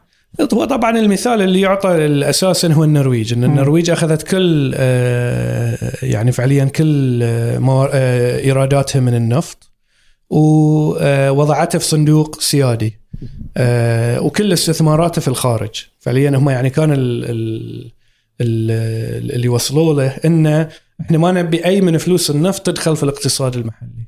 نبي كلها نستثمرها في الخارج عشان هم يرون كانت بتأثر على الاقتصاد المحلي بشكل معين بت يعني بت بتخلق آه، أشياء يعني ما ودهم تكون موجودة. آه، فقالوا إن خلينا نفصل إيرادات النفط عن آه، الاقتصاد ال- المحلي فوضعوه في الصندوق السيادي. طبعا ممكن يأخذون 3% آه، بقانون إلى آخره ممكن منه فقط يصرف على ال- المشاريع ال- ال- الاستثمارية. وإحنا طبعا الصندوق سيادي مهم لأي يعني دولة آه، تنتج نفط. بس هل هو بيكون الحل خصوصا في حالة دولة الخليج؟ لا لأن أنت في النهاية الصندوق آه، السيادي على الأقل إذا بتسوي بالطريقة النرويجية أنت فعليا قاعد تأخذ أموال وتستثمرها في الخارج. فأنت تصير يعني آه، يعتمد على الطريقة اللي بتسويها. يعني في مثلا السعودية سابقا كانت أكثر تستعمل صندوق السياد- السيادي اللي كان يديره أسامة كانت أكثر يعني تدير إنه والله تحطه في استثمارات آه، منخفضة الخطورة فيه سيولة عالية حتى إذا استع... إذا احتاجوا مثلا في وقت اللي ينزل سعر النفط يقدرون بسرعة يستعملون إيرادات النفط أو إنك تتوجه أكثر إلى استثمارات بعيدة مدى وفيها مخاطرة أكثر آم، إلى آخره. بس في كل الأحوال أنت يعني فعليا قاعد آه، آه، تستثمر الجزء الرئيسي من على الأقل خارج البلد. لكن هاي ما يحل المشكلة الرئيسية اللي أنت ليه تواجهها إنك أنت كاقتصاد آه، لدولة. ما هو اللي بتنتجه إن باقي العالم وده يشتريه منك؟ يعني هو هاي في النهاية هو المعضلة الرئيسية اللي آه، تواجه دول الخليج. انه إيش اللي ممكن إحنا نتوجه إن ننتجه يشتري منه باقي العالم؟ غير النفط. هاي هاي يعني فالصندوق الاستثماري لن يحل. هاي المعضلة الرئيسية. ممكن طبعا يلعب دور انه آه، يعني في استثمارات برا ويكون مصدر دخل لكن لا زال هاي الموضوع ما بيحل هاي الجزء الرئيسي. أوكي. فهذا إذا اخذنا بس ممكن نخليه مو بالحل و100% ما هو الحل بس إنه حل. ممكن يعني ممكن تست... ممكن تستعمله كشخص طبعا آه، ك... ك... يعني ك... كأداة. طبعا الآن تدخل أنت في أيضا يعني قضايا إنه والله إيش كثر كنت تبغي تخاطر في الموضوع ولا لا يعني كمية يعني طبيعة الاستثمارات أو المشاريع اللي تبي تستثمرها برا. وفي النهاية هاي تصير يعني مثل ما تقول فيه جزء كبير منه يصير آه، أنت قاعد تدخل في مضاربة مالية في النهاية. يعني وفي النهاية أنت قاعد تدخل في أسواق أسهم وفيها مضاربات وفيها مخاطرات. ويعني أيضا هاي ممكن تصير إنه مثلا في الكويت في الست في نهاية الستينات بريطانيا قررت ان تخفض العملة. ففعليا وكانت وايد من استثمارات الكويت في بريطانيا ذاك الوقت. ف يعني بين فترة قصيرة جدا آه، العملة خسرت حوالي 30% من آه، من مستواها ففعليا انت كأنك خسرت 30% من من قيمة آه، استثماراتك. فهاي دائما المخاطرة موجودة. لأن انت قاعد دخلت في عالم الأموال والأرقام اللي فيها مخاطرة وفيها مضاربه لأنه هاي في النهاية أرقام تنزل وتطلع يعني صحيح طيب آه، شركات الطيران هل أيه. تعتبر شكل من أشكال تنويع مصادر الدخل؟ عندنا يعني هو طبعا يعني و يعني شركات الطيران يمكن من الصناعات اللي يعني آه، دول قدرت دول الخليج تدخل يعني مو كتصنيع لكن على الأقل إدارة شركات طيران كانت آه، يعني دخلت فيه وهي جزء رئيسي من الاقتصاد في الخليج. الحين طبعا في دول الخليج كثير من شركات الطيران خاسرة. آه آه بس انه يعني إحنا فعليا جزء كبير من اقتصادنا طبعا يعتمد على شركات الطيران. هو يمكن إحنا في دول الخليج لو لو نبي نشوف نفرق بين آه، يعني أنا أشوف إن في حوالي نوعين من الشركات الربحية خلينا نقول. في عندك الشركات اللي الدولة آه، لعبت دور رئيسي في تأسيسها أو كانت تملك جزء رئيسي فيها. آه، يمكن مو بكامل بس إنه يعني له دور رئيسي فيها. إحنا نتكلم هني مثلا شركات الطيران شركات الاتصالات آه، طبعا شركات النفط شركات البتروكيماويات البنوك كثير من البنوك. هاي الدولة يعني كان لها دور رئيسي في ملكيتها في تأسيسها. يعني نقدر نسوي مشاريع عامة. يعني يعني مثلا كمثال سابق كانت مملوكه من الدولة. طبعا الحين جزء منها مطروح في السوق. أو مثلا STC ولا إلى آخره يعني في كثير من هذه. فهذه تحصل إن الدولة تلعب فيها دور رئيسي. عادة تكون آه، هذه الشركات تدخل في آه، اولا في قطاعات فيها شوي أكثر يعني آه، تكنولوجيا. تكون أيضا فيها شوي مخاطرة أكثر تنافس في السوق العالمي شوي أكثر. نسبة المواطنين اللي يشتغلون فيها أكثر. إن الإنتاجية فيها نسبيا أكثر حقوق الموظفين فيها عموما أعلى الرواتب فيها نسبيا أعلى. آه، وأيضا نسبة المؤهلات والتعليم فيها للموظفين تعتبر أعلى. في المقابل عندنا خلينا نقول القطاع الخاص العائلي اللي أنا أسميه يعني حق مفرق. هو مثلا في كثير في الخليج لما يتكلمون عن القطاع الخاص يدخلون هذه الشركات اللي تونا تكلمنا عنها.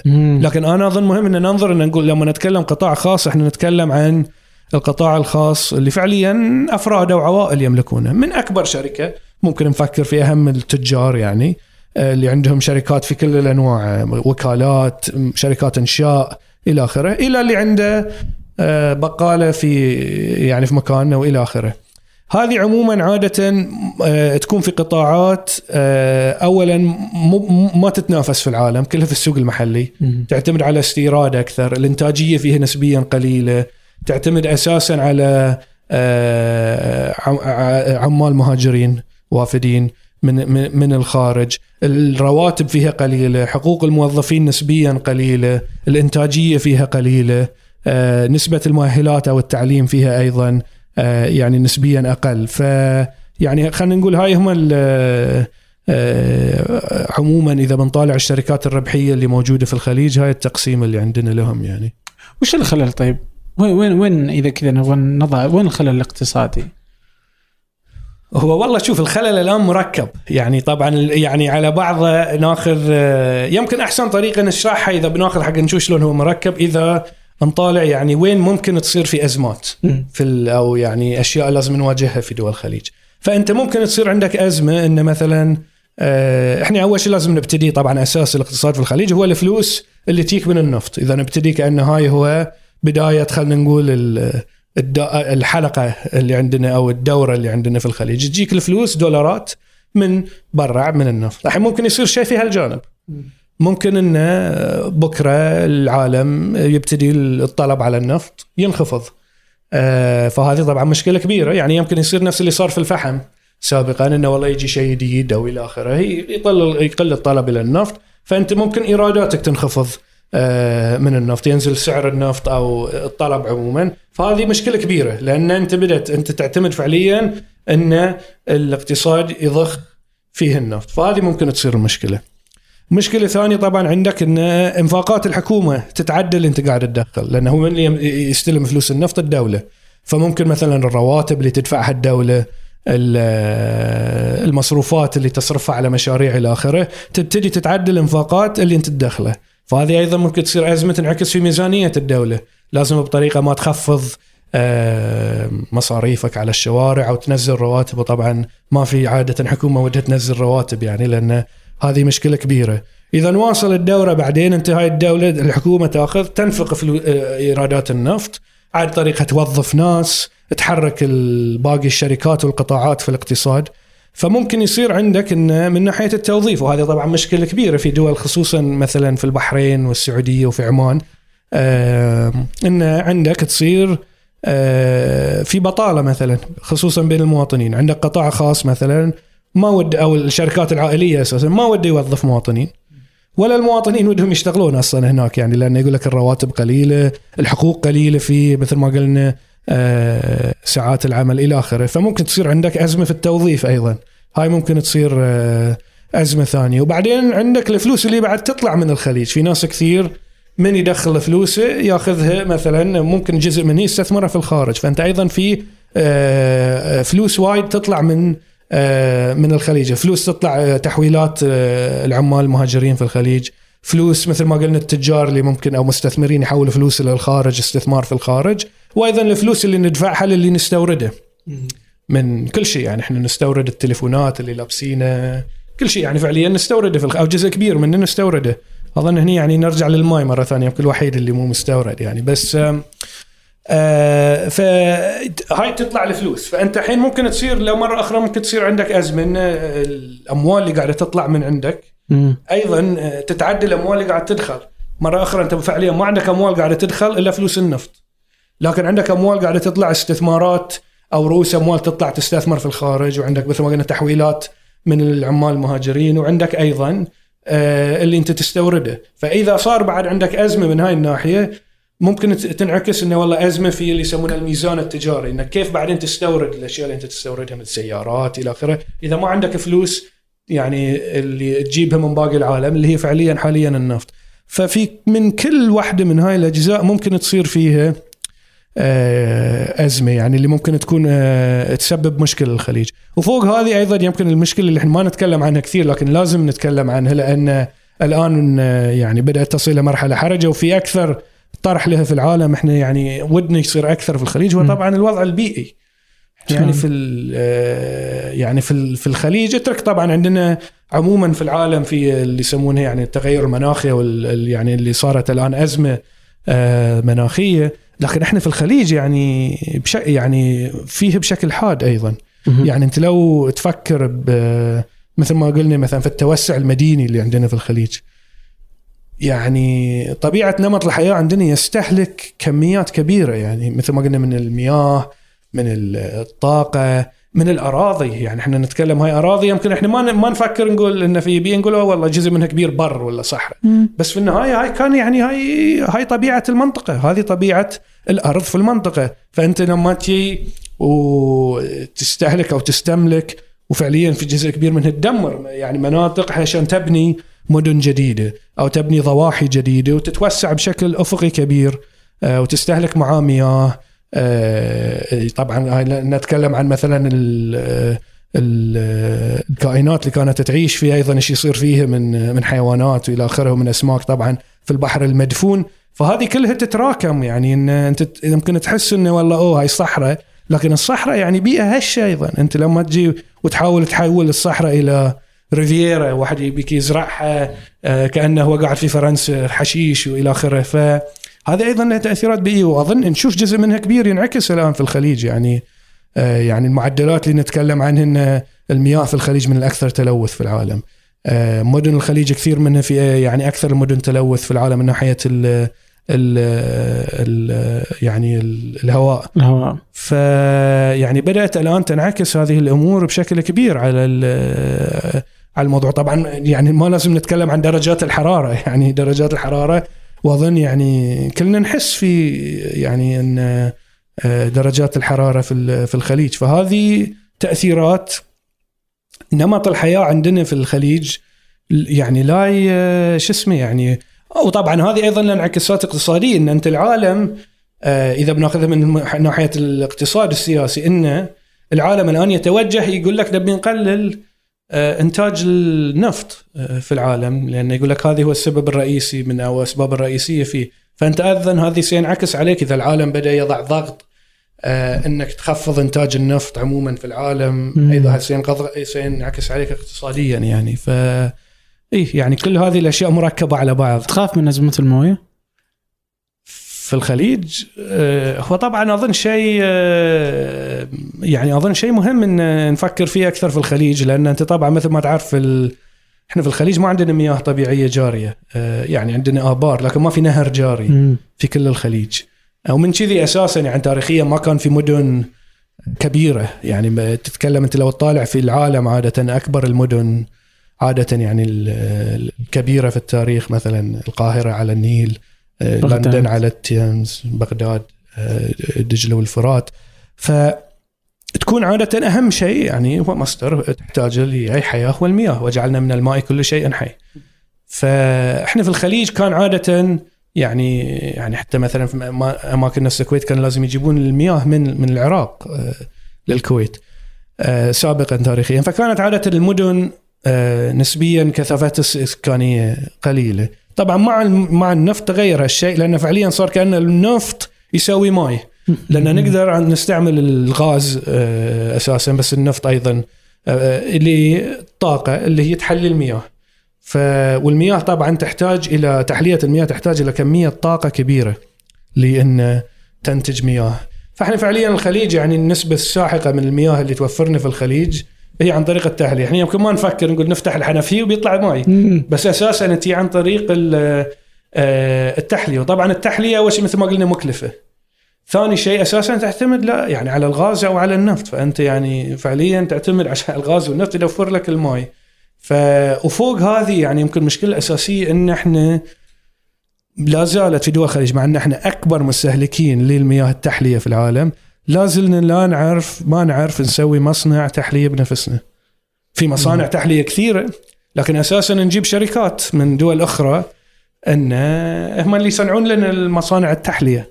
فأنت يعني شيء رئيسي بالنسبة لك اللي هو فعليا يعني حياة أو موت بالنسبة لنا في الخليج. يعني المياه إحنا ما عندنا يعني القدرة آه، إن يعني ننتج شلون ننتجها بنفسنا. نحتاج نجيب ناس يبنون المصانع.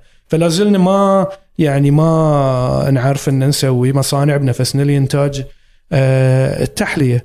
آه، فهذه طبعا يعني أظن يعني لازم يكون في يعني آه، في تركيز كبير على هاي الموضوع يعني. أوكي. طيب وش المشكلة؟ وش المشكلة اللي تخلينا إلى اليوم ما إحنا قادرين نصنع ولا شيء؟ ما إحنا قادرين نصدر ولا شيء؟ يعني أنت أكثر من مرة رددت كلمة اللي هي حتى سجلتها هنا اللي هي وش ممكن نصنع للعالم؟ نصنع نخلي العالم يشتريه من عندنا. اليوم يعني حتى النفط ما مو بصناعتنا يعني بأيدينا وإنما إنه يعني شيء في أرض في الأرض واكتشف اكت- اكتشفناه يعني وجالسين نصدره للعالم يعني آه، بظروفها اللي صارت عبر التاريخ بس يعني ما, ما وش اليوم ليش اليوم إلى الحين ما بقادرين نصنع ولا شيء وين المشكلة؟ يعني أنا مرة ثانية يعني الواحد ما أحب أقولها بس يلا بقول لك أيضا مشكلة مت- يعني مركبة. أكثر من جزء. بس يعني أظن أيضا ترجع في النهاية. شوف هو أنا يعني هاي مثلا حاولت احلله في آخر يعني كتاب حاولت أكتبه. هو أساسا كان هاي إن كيف ممكن ننظر إلى آه، الإنتاج في دول الخليج وأين المشكلة فيه. يعني في كتاب اسمه تصدير الثروة. الثروة. اي إيه. فكان انه آه، يعني أساسا أنا أظن في أكثر من جزء مرة أخرى بس انه يعني نتكلم إن أنت أول شيء اللي صار مع الصناعة النفطية من خلال اللي هي فعليا أول صناعة فيها مكننة يعني صناعة مثل ما تقول اللي فيها يعني آه، بالمكاين في الخليج آه، صناعة يعني اللي يسمونها حديثة آه، كانت الصناعة النفطية. وإحنا مثل ما أنت قلت في البداية ما كان لنا دور في يعني وضع في في وضع في يعني إنشاء الصناعة آه، شركات من الخارج جات صنعته وهي أصلا اللي كانت تتحكم في الإنتاج. مم. فالإنتاج في البداية أصلا يوم طلع يوم اجى آه، صنعت الصناعه النفطية في الخليج كان إنتاجها يت- اللي اللي آه، تتحكم فيه الشركات العالمية للنفط وكان أساسا موجه إلى احتياجات السوق العالمي. ما كان مبني على معطيات السوق ال- آه، أو الاقتصاد المحلي. كان أساسا على آه، والله في ذاك الوقت أوروبا كانت ينعاد بنائها بعد الحرب العالمية الثانية فتحتاج نفط فبنصدر كميات كبيرة من الخليج في نفط رخيص بنصدره إلى أوروبا بناء على احتياجاتها فالكميات اللي كانت تصدر من النفط من الخليج كانت هائلة. وكانت مبنية على احتياجات آه، اقتصاد أوروبا وليس على يعني خلينا نقول معطيات الاقتصاد المحلي، معطيات الاقتصاد العالمي واللي تحدده كميات الإنتاج كانت الشركات العالمية، فإحنا فعليا من البداية كميات النفط اللي كنا نصدرها كانت بناء على السوق العالمي، إحنا ما كان لنا دور. وجات بعدين الفلوس اللي جات من تصدير النفط قيمتها كانت يعني مئات المرات قيمة اقتصاد الخليج قبل النفط. فأنت فعليا جاتك فلوس يعني قيمة إنتاجك من ما قبل النفط يعني مراحل يعني ما كان في أي علاقة بين الاثنين. فهذه كان جزء واحد أنت ما تحكمت في كثر آه، يعني كمية الفلوس اللي أنت تنتجه من النفط والفلوس اللي تجي. بعدين السؤال شلون تصرف الفلوس؟ فايضا صارت القضية انه يعني توجهت ال- المصاريف أساسا انه والله النفط اللي بدا مال عام نبتدي نصرفه آه، مصاريف أغلبها كانت مصاريف آه، جارية.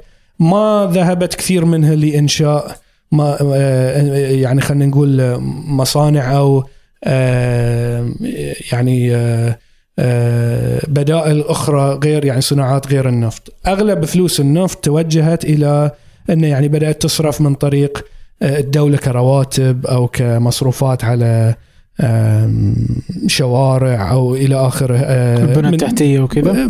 أو إيه يعني أو إن على الرواتب. فقليل من من الفلوس توجهت إلى إن تكون في آه، أنماط بديلة من الصناعات وال- والمنتجات آه، غير النفط. فمنها بعدين أيضا مثل ما قلنا صار في آه، آه، اعتمادية كبيرة صارت في هجرة كبيرة في الخليج. آه، فهاي العوامل تداخلت إنه فعليا صار آه، يعني مع الوقت إنه ما في آه، يعني هاي صار النمط اللي ما اللي أنت ماشي فيه. وصعب جدا إنك الآن تستغني عنه إن أنت من تزيد اللي تدفعه في الرواتب واللي تزيد اللي تدفعه في أمور آه، اللي كان مصروفات الدولة.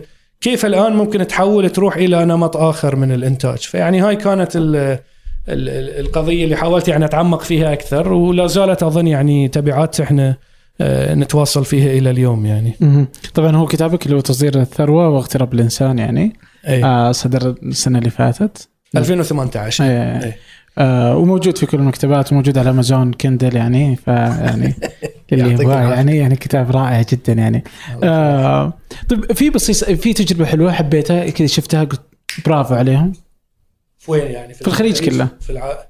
هو طبعا في أشياء وايد يعني الواحد كذا إنه وهذه حلوة في يعني أظن أشياء يعني آه، الواحد ممكن إن آه، يعني إنه يفتخر فيه وانه يعني بنيت وانه آه، يعني إحنا مثلا أظن شيء وهاي آه، مهم الآن نحاول إن نحافظ عليه مثلا في في دول الخليج بطرق أخرى. يعني إحنا دول الخليج صار في مع كل المشاكل اللي فيها صار في توسع يعني في الخدمات أو خلينا نقول التعليم والصحة فعليا تغطي يعني يعني فترة من الفترات كانت تغطي كل الناس وكانت يعني فعليا مجانية.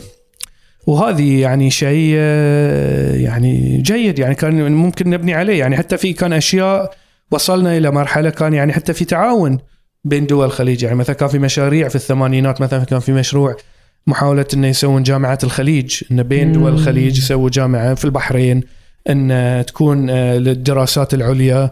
التركيز فيها تكون انه آه، يعني تجمع بين دول الخليج وفي أكثر من مشروع من هاي الناحية. وكان آه، طبعا صارت فيها مشاكل بعد بس لا زالت في جزء من الجامعة لا زال متواصل.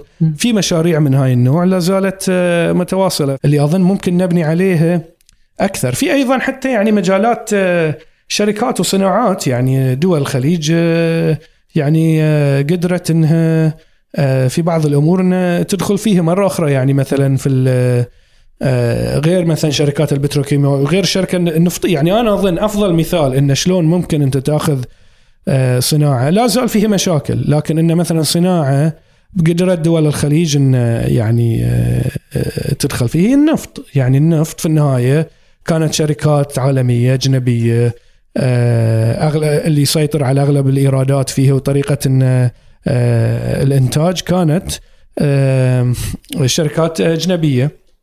مع الوقت دول الخليج قدرت تدرب كثير من المواطنين إنه يدخلون في آه، شركات النفط. هي أيضا بدا أغلب الإيرادات ترجع له وكانت تقدر تسيطر أيضا على الإنتاج. وطبعا نقدر نتكلم عن شخص مثل عبد الله الطريقي في السعودية وما عمله من هاي الناحية. ف يعني من هاي طبعا لا زال في مشاكل والله دول الخليج مثلا ما تنتج معدات آه، آه، استكشاف النفط أو إنتاج النفط. لا زالت تعتمد مثل ما قلنا مرة أخرى على دول أخرى اللي آه، لكن في يعني أمور الواحد ممكن يبني عليها يعني آه، بالتأكيد. والمهم أظن في كل هذه إن خلقت آه، يعني خلينا نقول الدائرة أو الحلقة التدريب اللي ممكن بشكل مستمر تنتج ناس متخصصين مثلا في النفط بشكل متواصل. هو دائما هاي أصعب شيء عندك إنك أنت بشكل متواصل دائما مو بس تسوي الشيء مرة واحدة تعيد تسوي الكرة مرة أخرى وثانيه وثالثه يعني هو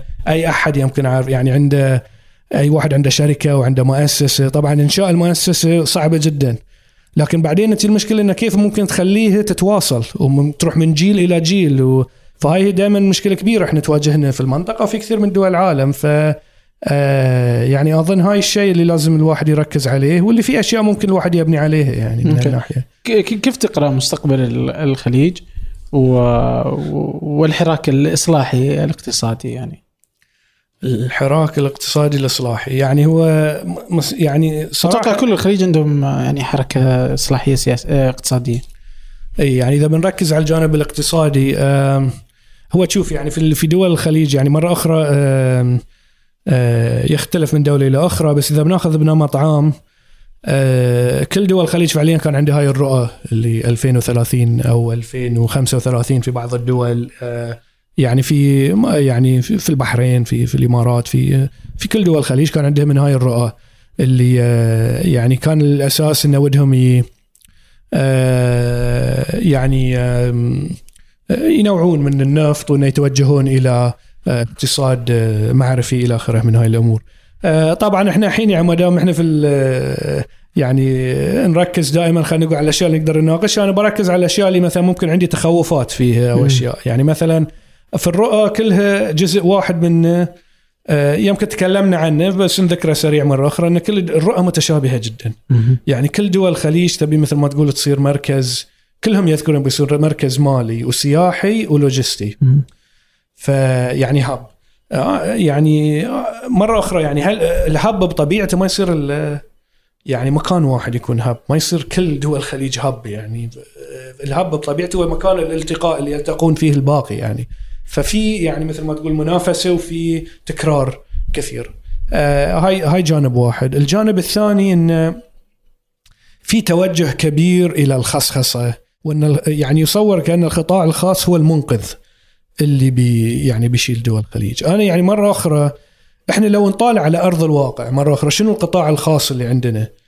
آه يعني على أرض الواقع مثل ما تكلمنا إحنا القطاع الخاص إذا بتترك المشاريع اللي الحكومة المشاريع العامة مثل ما قلنا الشركات البنوك والبتروكيماويات والاتصالات اللي الدولة فعليا أنس- أسستها أو تملك جزء كبير فيه. القطاع الخاص الحقيقي اللي هو الشركات العائلية هذه يعني مثل ما قلنا هي اللي فيه الإنتاجية قليلة عادة تركز في آه، قطاعات أغلبها استيراد آه، وما ما- تصدر شيء فعليا أغلبها تركز مثلا يا في إنشاء يا في استيراد وكالات مم. يا في خدمات مطاعم أو آه، مولات أو إلى آخره فكلها استيراد ما تصدر كثير لو الإنتاجية أخذنا فيها المراعي. قليلة نعم كيف المراعي لو أخذنا مثال؟ المراعي يعني أنا اصنفها أقرب إلى هي طبعا الحين شركة يعني موجودة في في سوق الأسهم وإلى آخره طبعا في ملاك خاصين بس أيضا أنا اصنفها كشركة مشاريع عامة آه. لأن الدولة تملك فيها نسبة عن طريق ال يعني ال عن طريق صندوق الاستثمار آه، مالها أوكي. وكان له دور يعني في توفير الأراضي اللي هو كذي فأنا أتكلم أكثر إن الشركات اللي آه، فعليا يعني مو مدرجه في السوق لأنه الدولة ما لها دور يعني فيها. يعني مثل ما تقول شركات عائلية معروفة تتفكر في اسم أي من ال ال ال الشركات العائلية الكبار آه، في في أي من دول الخليج معروفة في. البال أو اللي اللي اصغر شركة. فمثل ما قلنا هاي اللي أنت عادة ما تصدر كثير. تركز في قطاعات الاستيراد فيه كثير إنشاء مطاعم آه، آه، قطاع التجزئة مثل ما يسمونه. الرواتب فيها قليلة الحقوق العمال فيه متدنية يعتمدون أساسا على عمال مهاجرين مثل ما قلنا بحقوق ورواتب متدنية آه، الإنتاجية فيها قليلة فيعني هل هاي هو اللي بيشيل الاقتصاد؟ يعني في. وضع الحالي أنا أقول يعني وحاليا في وضع الحالي هو اللي يحتاج لإصلاح أكثر أصلا فأنت كيف تتوقع هو هاي اللي بيشيلك اذا آه وما يدفع ضرائب ما يدفع ضرائب ما يوظف مواطنين. آه إنتاجية قليلة. آه في آه استيراد كثير وما يصدر كثير. آه فيعني يعني آه، في في الوضع الحالي صعب تقول إن هاي الاقتصاد ال- ال- الخاص هو اللي بي أو القطاع الخاص هو اللي بيشيلنا يعني في دول الخليج. يمكن هو أكثر شيء اللي يحتاج لإصلاح. فيعني آم، إي فيعني الواحد لازم يفكر يعني على أرض الواقع شو اللي موجود وشنو ممكن يحل. إحنا يعني في كثير من الأحيان ممكن نجيب مصطلحات وافكار يعني رنانه تكون طالعه في ذاك الفترة entrepreneurship ولا اللي يعني خلينا نقول آه، الخصخصة إلى آخره. لكن لما تنت على أرض الواقع طبعا القطاع الخاص مهم. بس لازم يعني في في الخليج هو أكثر واحد يحتاج الاصلاح يعني هو اللي يعني يحتاج انه أصلا آه، بطريقة ما آه، يبتدي يروح إلى إنتاجية أعلى يبتدي يصدر يبتدي يوظف يو- يوفر آه، أعمال للمواطنين يبتدي يدفع ضرائب. يعني وحاليا ما يدفع ضرائب أصلا يستهلك في كثير من الأحيان آه، دعم في الماء وفي الكهرباء وإلى آخره من الأمور. يعني ف في الوضع الحالي يعني آه، إي يعني هاي عندي آه، تخوف من هاي الناحية يعني من ناحية التوجه إلى الخصخصة هذه. أوكي. طيب آه في في آخر حاجة كذا ودي اللي هي يعني بما في الكويت. أنت في كتابك ذكرت إنه الكويت كانت هي أول دولة فيها ظهرت مفهوم سوبر آه، رفاه. اي أتوقع إنها لا تزال هي. كذا؟ ولا تغيرت؟ يعني انت الحين بشكل أشكال مختلفة في إيه بس يعني طبعا الكويت بس إذا عرفنا وش سوبر رفاه وشو هو يعني هو هاي المصطلح أنا حطيته هو أكثر هاي كان مصطلح ال- المقيم لبريطانيا يوم كان في الكويت يعني يوم كان يعلق في ال- اللي يرسلهم الرسائل إلى يعني أربابة في في لندن كان يقول إنه والله ما بنوا super welfare state دولة سوبر رفاه يعني كان يقول إنه مثلا فيه في يعني وموجود في كل دول الخليج إنه مثلا في تحويلات أو بدلات إذا أنت متزوج. إذا عندك أولاد آه، لك بدلات إذا طبعا نعطيك أرض ب- مجانا أو حتى نعطيك بعدين فلوس تبني البيت آه، المياه فعليا مجانا الكهرباء مجانا آه، في تموين من اللي تأخذ غذاء تروح الجمعية يعطيك تموين أيضا بشكل شبه آه، مجاني. فهو هاي اللي كان يقصده إنه يعني كان فعليا إنه آه، في خدمات كثيرة اجتماعية أو حتى أموال يعني بدلات تحويلات الدولة توزعها على المواطنين أو الموظفين يعني آه، بشكل كبير أنا يعني أيضا يعني يمكن يمكن كان قصدي إن الكويت كانت أول دولة في الخليج اللي فعليا بدأت تاخذ فلوس النفط وتستعمل جزء كبير منها للخدمات الاجتماعية. انه يعني تاخذ جزء كبير من اموال النفط آه، تستعملها لتوظيف ناس في القطاع الحكومي كطريقة لاعطائهم رواتب كطريقه في توزيع آه، أموال النفط. تقديم آه، التعليم وال- والصحة بشكل موسع للجميع آه، إلى آخره من هاي. الأمور يعني. كمواطن أنا بحس إني لو يعطوني دي الفلوس كلها إني ممتاز الله يعطيكم العافية أنا مبسوط. أي. فاتوقع المواطنين بيكونوا مبسوطين من كل هال آه، الخدمات وال آه، والتسهيلات اللي تقدم للمواطنين. كاقتصادي تشوفها برضو ممتازة للدولة؟ هو شوف يعني إحنا مثلا الخدمات الاجتماعية نفس الصحة والتعليم يعني مهمة جدا بس هو لو نأخذ الجانب. الأكثر اللي توزيع أموال مم. أنا يعني يمكن الجزء أو جزء رئيسي من اللي ركزت عليه في الكتاب آه مو هاي طبعا يرجع نقدر نتكلم حتى في البداية كيف تم توزيع أموال النفط على يعني جهات معينة وإلى آخره إن أنت اللي أساس اللي آه، يعني أسس آه المبدأ هو إن عندك صار أموال عامة يتم معاملتها ك آه، ككعكة وكل واحد له نصيب فيها. حتى أنت يعني تعرف في اللي وايد يرددون هال هالمقولة لك أبغي نصيبي اعطوني نصيبي ومثلا بطلع ولا أبغي نصيبي وكيفي أنا بتصرف فيه من من الكيكة. فأنت عندك مال عام المفروض يكون مال عام تستثمره بشكل عام في شركات مشاريع عامة آه، اللي هو خدمات عامة يعني هو ملك عام لأن النفط ملك عام يعني موجود آه، في في الأرض ملك عام. تأخذ هاي الفلوس اللي هي ملك عام وأنت تكون أسست بهاي المبدأ ان أنا والله بعطي كل واحد يعني نسبة معينة. طبعا تتفاوت النسبة بال- بالمكانه إلى آخره. آه، أنت أسست إنه كأنه صار الم- المال العام صار قاعد تعامله كأنه ملك خاص وكل واحد له نسبة معينة فيه. إنه والله هاي ملك خاص وبعامله بدل ما إنك تنظر إليه كملك عام شلون ممكن نستثمره بشكل عام؟ كيف ممكن نحطه في خدمات عامة؟ كيف ممكن ان حتى آه، والله ناخذ الفلوس وننميها كرأس مال عام. إنه والله ممكن آه، يعني آه، شركات تملكها الدولة أو مثل ما قلنا خدمات. فهاي هو الأساس اللي أنا أظن التركيبه اللي صارت. يعني هي بدأت هذه بدأت قبل الكويت حتى أيضا في البحرين.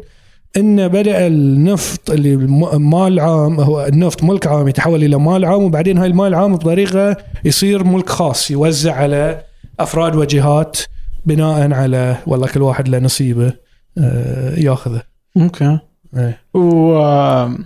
وهذا مفت... صحي؟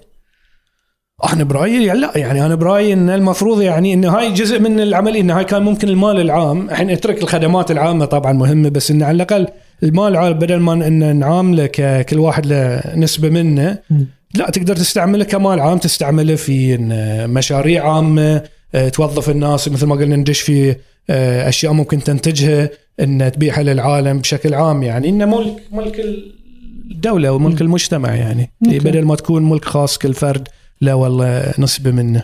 أوكي الحقيقة إنه يعني باقي مواضيع كثيرة. آه يعني عندنا آه، الاستشراق الاقتصادي ال- البطالة في الخليج ووضعها عندنا الخلل السكاني في الخليج. لكن يعني أتوقع اللي مهتم إن شاء الله تجي يعني يمكن حلقة ثانية لاحقا. لكن اللي مهتم يعني آه، كتبك موجودة آه في في كل المكتبات يعني وموجودة برضو كذلك في امازون وغيره. وانت موجود آه، بكبرك يعني على تويتر يعني. الله يعطيك العافية. والله يعطيك العافية. شكرا جزيلا لك شكرا لوجودك وكرمك يعني. مشكورين وشكرا جزيلا تعبتك ويعطيكم والله. العافية. أحس تعبتك لا، بالمكر رياضة رياضة زين. ويعطيكم العافية أول والله. مرة أشعر إني أذنبت في حق الضيف. لا والله يعطيكم العافية وشكرا جزيلا. آه، وقواكم الله يعني في باقي ال- ال- البرامج. الله يسعد قلبك. شكرا. الله يخليك. شكرا. شكرا دكتور شكرا لكم شكرا لخلف الكاميرات.